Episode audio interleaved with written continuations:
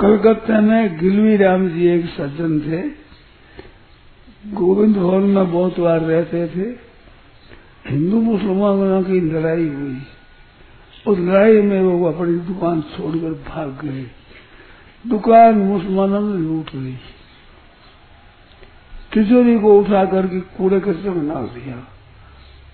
शहर का कूड़ा करकट पड़ा था, उसमें डाल दिया। कई दिनों के बाद जब लड़ाई शांत हुई तो भी गए।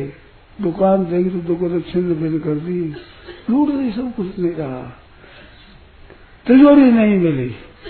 तो वो तिजोरी उन्होंने पहचान ली कि कसर पड़ी है। उसमें उन्होंने देखा तो नीचे के खान में दस हज़ार रुपये मिल गए। ये बीती हुई बात है कलकत्ते की तो जिसका नहीं जाना है, उसका नहीं जाएगा। कितनी होशियारी करो, लूट सकेगा नहीं। हृदय सुनियम नहीं तत्व ऐसा प्राप्त विमर्थम लभते मनुष्यो, दैवो भी तंग लंग ही तुम न सकता। तस्मान न सोचा में न विस्मयो में।